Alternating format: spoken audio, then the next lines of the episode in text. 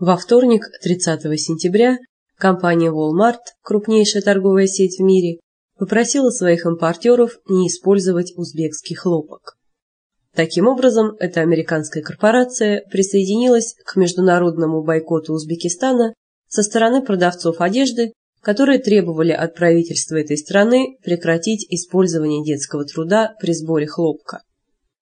Узбекистан – второй по величине экспортер хлопка в мире. Эта страна производит более 800 тысяч тонн хлопка в год на сумму более чем в 930 миллионов долларов. Несмотря на то, что Узбекистан неоднократно подписывал международные конвенции о запрете эксплуатации детского труда, правительство республики продолжает принуждать учеников убирать хлопок.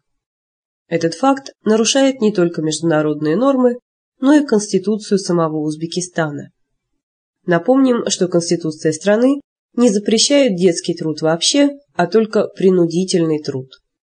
Ситуация с эксплуатацией детского труда в Узбекистане настолько серьезна, что некоторые европейские и американские компании, такие как Tesco, Marks Spencer, Target и Gap, а теперь и Walmart, заявили, что они будут бойкотировать узбекский хлопок до тех пор, пока правительство Узбекистана не прекратит использовать детский труд.